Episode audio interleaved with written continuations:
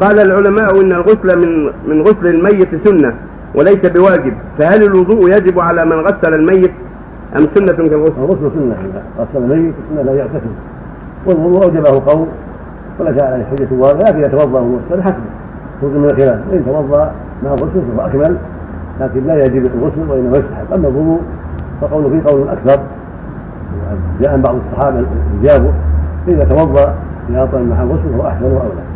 نعم، لكن هذا إذا كان مس العورة، أما كان مس عورة يده وصارت عورة سلبية وجب عليه الوضوء بكل حال، لأن مس العورة يكون الوضوء، ولا والسنة الأول لا يمس العورة، لا يجوز أن يجعل بينه وبين العورة شيء خرقة يأتيه بها وينظف بها، لكن لو قدر أن يده أخطأت أصابت العورة وجب عليه الوضوء. أما إذا كان ما أصاب العورة فالأولى له يتوضأ خروجا من الخلاف، وذلك طهارة خير كثير إن شاء الله، والغسل سنة أيضا.